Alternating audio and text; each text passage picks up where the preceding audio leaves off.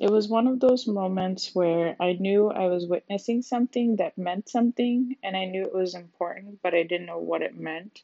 So I filed it away in the back of my head for when the Lord would eventually reveal its meaning.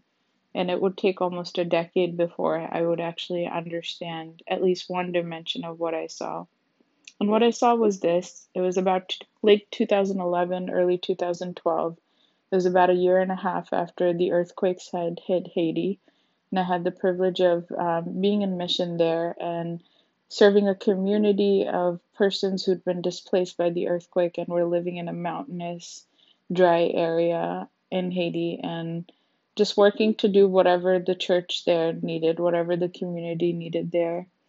And it was late in the afternoon, probably 3:30, 4 or so, hot, sweaty, dusty, tired. Couldn't get wait to get back home for that day, take a shower, have a meal, and go to sleep. Um, but as I was just taking that moment to find my sanity, practice the presence of the Lord, come back to come back to a sense of peace, I was just looking out and I noticed how um, it was always the eight or nine, ten year old girls who would hold the babies and cradle them on their hip and walk around with them and play with them and delight with them and cool and and you know play all these games and be very tender with them.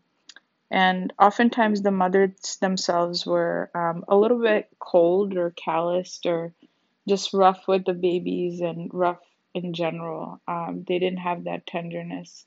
Um, and not that anyone would blame them for it, and they'd probably been so through so much even before the earthquake. Um, I wouldn't blame them, but nonetheless, it was kind of um, very strange to see that the mothers themselves didn't have this motherly tenderness, but these little girls did who were eight or nine, ten or eleven.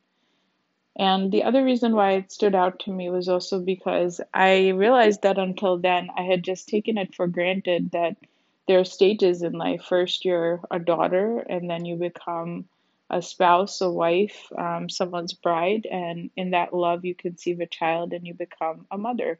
How else would life work? I wasn't aware that there were other options or why, uh, what other way of looking at life would be. But here, seeing these eight or nine year old girls who obviously didn't have um, their fathers in their life. Um, their mothers had gone through so much, and wouldn't be able to be present to them the way that we picture mothers being present to children. So they didn't have the the joy and the um, the I think basic need of being a daughter, and then definitely hadn't entered into uh, a stage in life where they were dating or actively um, in sexual relationships or anything like that. So the spousal dimension hadn't also kicked in yet. Um, but here they were um, being very motherly and, and giving uh, giving this motherly tenderness to the children. Um, so that kind of just made me realize how I had always assumed that there's a chronology to things that was natural, and uh, these little girls were very naturally motherly, and that um, knocked at my understanding of of this. Well, fast forward a few years ago, um, it was just in the YouTube hole going to one interesting topic to another, probably not much of which was useful, but I did come across this video from Vice about the history of monogamy, and it was interesting and one of those pieces where you know you wonder if they're trying to normalize polygamy or what they're trying to do or polyamory or whatever it's called. Um, but but nonetheless it was interesting i wouldn't go around recommending it to young people to go and watch it or something like that but still interesting. And basically what it was talking about was how um, monogamy is kind of a blip in the radar of human history um, and polygamy is actually much more um, much more normal and much more instinctually ordinary. And um, and it's only uh, recent that you know we we believe in this whole concept of one person that you fall in love with for the rest of your life. And are dedicated to them. And not that we need to stop doing it but just to realize that it's not uh, monogamy isn't really natural the way that we understand it. So at first of course i was turned off by the video. It's just like ah like another bunch of propaganda and how stupid and all this other stuff. But later on, as I was meandering around um, the neighborhood, going on a walk or something like that, I was thinking about how um, they're not wrong actually, and what they were trying to say doesn't knock against what the church teaches, um, and actually kind of proves and helps us understand ourselves more deeply in a way that um, sometimes we take for granted. So it can be easy to think of spousal as something that's understood that we don't need to talk about or think about. Um, let's have married people do what they need to do behind closed doors. We don't need to hear about it. Celibate people, you know, there's no reason for you to talk about it, so whatever. And then let's all just move on. And, you know, God, Jesus Christ revealed God the Father as our Heavenly Father. So we are the children and we're called to imitate God the Father so we can just become parents in that sense and um, and just give and be good disciples and move on. This whole spousal thing is problematic. The whole sexual area is problematic. Um, more problems than than anything helps. So let's just let's just leave it out. Um, and that was kind of how I thought and felt about the whole uh, the whole area. I didn't want to deal with it too much for uh, several years of uh, my life in discipleship, but over time, of course, I came to realize no, it's not something we can just bypass. For starters, Christ himself calls um, himself bridegroom. He doesn't call himself many lofty things, and um, he he moves away from a lot of terms, but he doesn't call himself many things, but he does call himself bridegroom. So that's very interesting because uh, the bridegroom is revealed to us before um, the Heavenly Father is revealed to us as our Father. And in fact, only through the bridegroom, Jesus Christ, do we um, come to receive the Heavenly Father as our own Father and become temples of the Holy Spirit. So chronologically, interestingly, um, spousals coming in first in a in a strange way, and opening us up to the dimension of being children and becoming temples of the Holy Spirit. So it's kind of unique how, how all that's happening.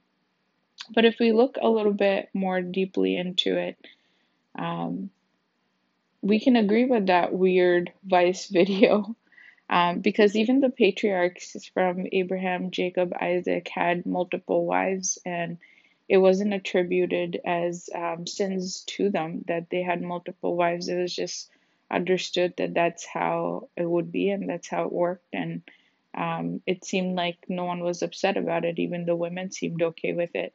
And it's only much later that we find this um, this insistence of one man and one woman in holy matrimony, and um, to the point where we're horrified if um, if there's any cheating or anything like that, as we as we rightly should be. Um, but I think what that video goes to show um, is that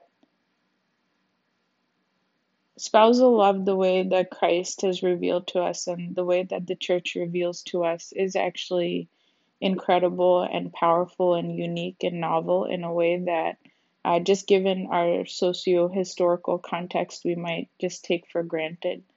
Uh, that actually, both in faith history and human history, this wasn't the case. And even instinctually, um, we might be surprised that this is not what our animal instincts lead us to um, that this understanding of spousal love and covenantal relationship between one man and one woman is actually very unique um, and a radical call. Um, so, this whole spousal aspect is incredible, and I think it can help us to understand how all, all the vocations in the church, all three, um, if we can call it that, of um, sacramental marriage, um, consecrated life, priesthood, all point to marriage, one man, one woman, in a unique way, uh, covenantally for the rest of eternity in an exclusive, final manner.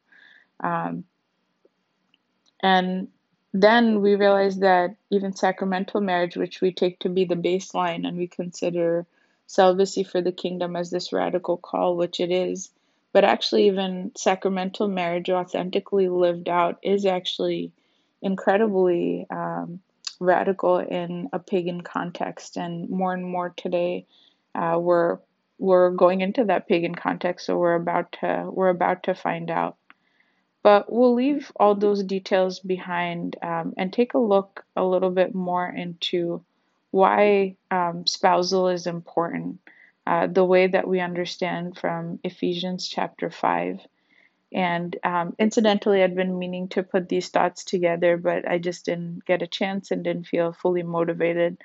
But today, um, this Sunday, I believe it's the 21st um, Sunday in Ordinary Time, um, we got to hear these beautiful readings of Joshua chapter 24, uh, where Joshua is asking the people, you know, do you want to serve the Lord or not? But as for me and my house, we will be serving the Lord. Uh, but you have to choose whether you want to or not. Then we move on swiftly to Ephesians chapter 5, um, this incredibly beautiful spousal Magna Carta for all the vocations. Um, where um, St. Paul is talking about how husbands should love their wives the way Christ has loved the church, and vice versa, and and really setting up um, Christ's love for the church as the prototype for Christian marriage, and of course also for the consecrated vocations as well. And then finally, we go to John chapter 6, where the Lord lays out uh, the outpouring of his love in the Eucharist, um, his very self, um, his final sacrifice, how he is loving the church. And then ask, um, ask Peter and the disciples, you know, do you, is this where you want to leave? Do you want to leave me now? And Peter, of course, says those beautiful words, Lord, to whom shall we go? You have the words of eternal life. And of course, there's many ways to read this, but I think one thread that we can draw out from this is this deeply beautiful and spousal thread. And allow me to go through these three readings to show why the spousal element is so important. Uh, because so many times I think even in the spiritual life, we can be tempted to stay at the level of discipleship and a master disciple kind of relationship with Jesus Christ um, maybe friends if we're lucky. Um, and then definitely taking Heavenly Father as our Father, so finding ourselves as children of God, which is wonderful. And then if we have some charismatic roots or um, some charismatic strains, then maybe just the infilling of the Holy Spirit and recognizing ourselves as temple of the Holy Spirit, and then call it a day. The whole area of sexuality just seems so messy. Um, brings in more problems than not. So maybe married people should do what they need to do behind closed doors. Don't talk to the rest of the world about it. And celibates, well, you gave all that up, so um, so just say no and call it a day. So it can be very easy to want to cut that part of things out um, just for the sake of simplicity and streamlining our lives. And it might seem like our lives would just be easier if we didn't have to deal with it. But it's interesting because Jesus doesn't call himself too many things, but one of the things he does call himself, one of the titles he gives himself is the bridegroom, um, where he's not embarrassed.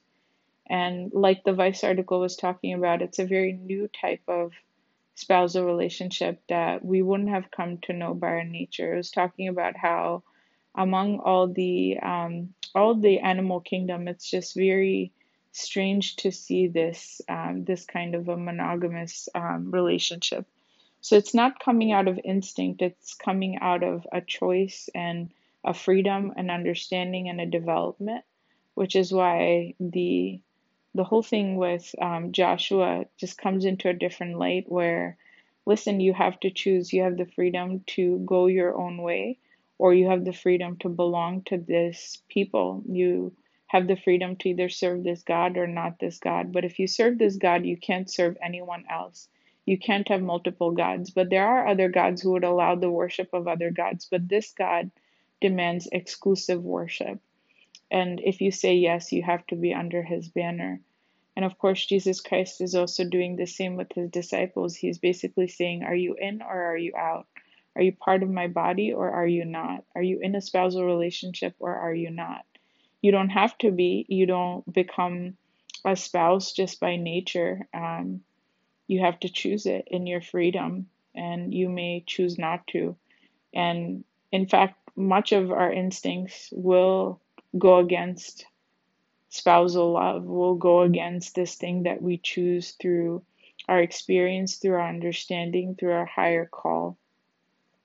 And then, of course, with um, Ephesians, we see this whole other dimension of redemptive love where Christ loves the church and gives himself up for her, and he cleanses her from all defilement and presents her to himself as a spotless bride. So Christ is giving this incredible um, love to the church um, at this incredible cost and this price of um, the ultimate suffering of dying for her. And in her place, too, she's also um, doing something very specific. She's allowing herself to be cleansed, she's allowing herself to be purified and be made new. She's allowing herself to be presented to Him. She's allowing herself to be tied to Him for the rest uh, of her existence, for all of eternity. Um, so there's this mutual, intense exchange happening. And then, of course, we see in the Eucharist in John chapter 6 um, this very clear way of seeing it. So, what this altogether shows us is how, in one sense, it can be very easy to bypass spousal love. And it would really be because, um, as any married couple will tell you, or any priest or consecrated person or religious person would tell you, it's very hard to genuinely engage in spousal love, even if you are married, even if you are vowed, even if you are consecrated. It can be very easy um, to either want to just remain a child of God um, or a child of your parents or parental figures. Um, and it can also be weirdly easy to be very service oriented, to give of yourself. Uh, we know lots of atheist people who are um, amazingly dedicated to the cause of the poor. And in fact, those little girls in Haiti also show us even as early as the age of eight or nine, we can be moved by the needs of those who are weaker than us and give ourselves. So the Christian is called to be a child of God, of course. The Christian is called to serve, of course. Uh, but there's this very powerful thing happening between these two identities of daughter and mother um, or son and father, uh, this passing through of a spousal relationship, a relationship that's not coming by instinct, that's not often supported by instinct. In fact, instincts will fight against it. And why is that? It's because you have to choose the other person, you have to choose to be bound by them, you have to relate to them equally, uh, you have to die to yourself and you have to die for that person constantly. And of course, um, a beautiful analogy of um, the marital bond is also um, deep friendships that we experience. And Thomas Aquinas talks about how marriage is the greatest of all friendships uh, because it's this deep goodwill for one another. And in that light, we can also see how all three vocations are incredibly radical. We tend to think of uh, the celibate vocations, of course, is very radical, which they are, but marriage is incredibly radical as well because it's this choosing of uh, this friendship um, that we don't get to hide behind um, simple power structures. It can be easy, and we all know people who uh, relate to other people um, very easily who are in positions of authority. They know exactly how to be obedient um, and nice to people who uh, they're under. And we also know people who are very comfortable with guiding other people who are younger um, in in a relationship where the power structure is very clearly defined. But it can be so challenging in friendships where um, there isn't this clear power structure of who's over who. So this image of um, marriage can also be an image of friendship, can also be um, an image of wrestling. So uh, Jacob wrestling with the angel comes to mind, where it's not a contentious fighting in wanting to destroy the other or something like that, but it's in deeply engaging where we don't have to engage, where we could spend our time being a child or being a parent instead, but actually engaging with someone who's an equal and trying to sort through things.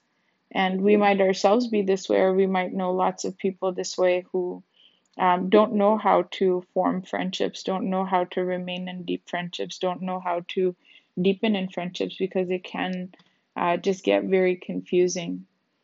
But it's actually, I think, the Lord's desire to engage with us in this way. All through the Gospels, we hear Jesus Christ saying, I no longer call you slaves, uh, but I call you my friends. For a slave does not know what the master is doing, but I have told you all that I am doing. Um, so he's repeating this um, this whole thing about um, I'm not going to call you a slave. I'm going to call you a friend, and that friendship being an analogy, of course, for this beautiful spousal relationship where God doesn't just want to engage with us um, in a clear power structure of being over us as Father uh, or over us as Creator, which He rightly is, but He also wants to come closer. Um, I forget which church father, but he also talks about how Jesus Christ is the marriage between God and man, that in Him, just like where the ocean meets the earth, um, we see uh, we see this marriage, this friendship between humanity and God, uh, this beautiful reconciliation between the two. And we are called to imitate this. And He has married us, He has made church His bride um, to contend with.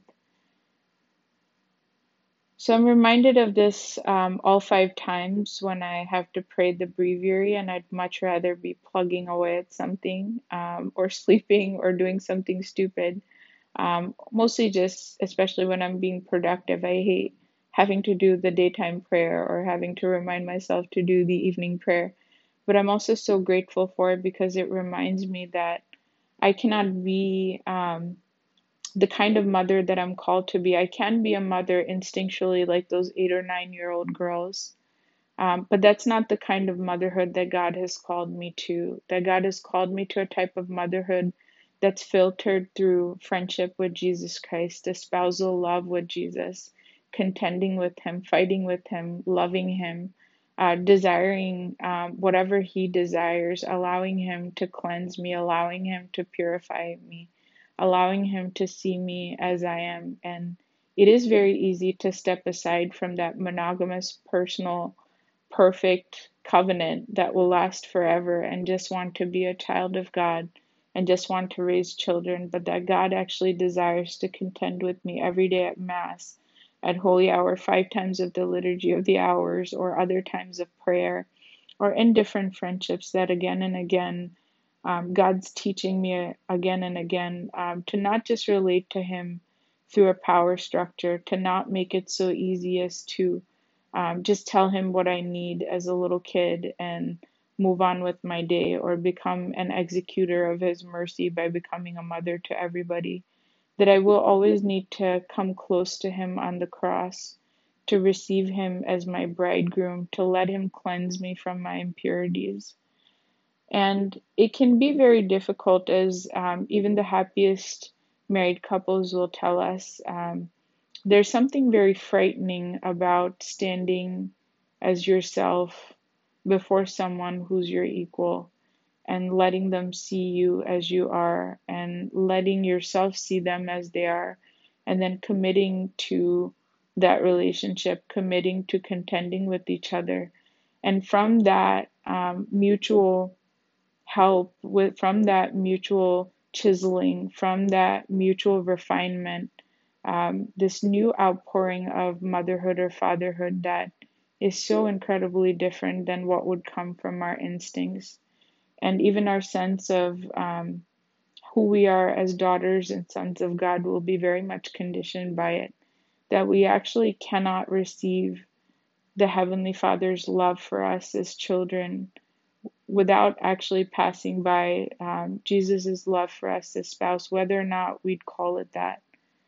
So here's this hidden gem of this um, beautiful relationship uh, that God is calling us to, first and foremost with Himself, a new lens to see all the vocations, um, but also to enter in in a new way, not to um, hide away from becoming spiritual fathers, spiritual mothers, or uh, or biological fathers, biological mothers, uh, but that this um, this fatherhood or motherhood that could just be from instinct, for it to be purified um, and made holy and be elevated through this powerful spousal relationship that is chosen in freedom and lived out by dying to oneself and dying for the other is such a gift. So thanks be to God for that, and may we not shy away from it. Jesus Christ, divine bridegroom, we want to thank you for the gift of your love, for coming and marrying us so beautifully, so powerfully, um, with having eyes uh, just for me, just for the church, for beholding us.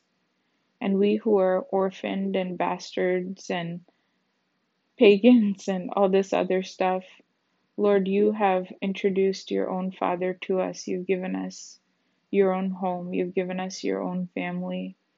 And you've elevated us to a new dignity um, that fulfilled the fact that we were made in the image and likeness of God and has elevated us to this place of being wanted as your friend, uh, being desired as your friend, and thank you, Lord, for this surprising gift of presenting yourself as a friend to us and for wanting us to engage with you in this way um, so that when we do offer service to others, when we do become efficient and um, uh, using all of our gifts and all this stuff for the sake of others, for the sake of the kingdom, it wouldn't just be this frantic, um, young person, uh, spinster, bachelor energy that we're pouring out, but it's something that's really deeply filtered through a beautiful, powerful, refining um, spousal relationship.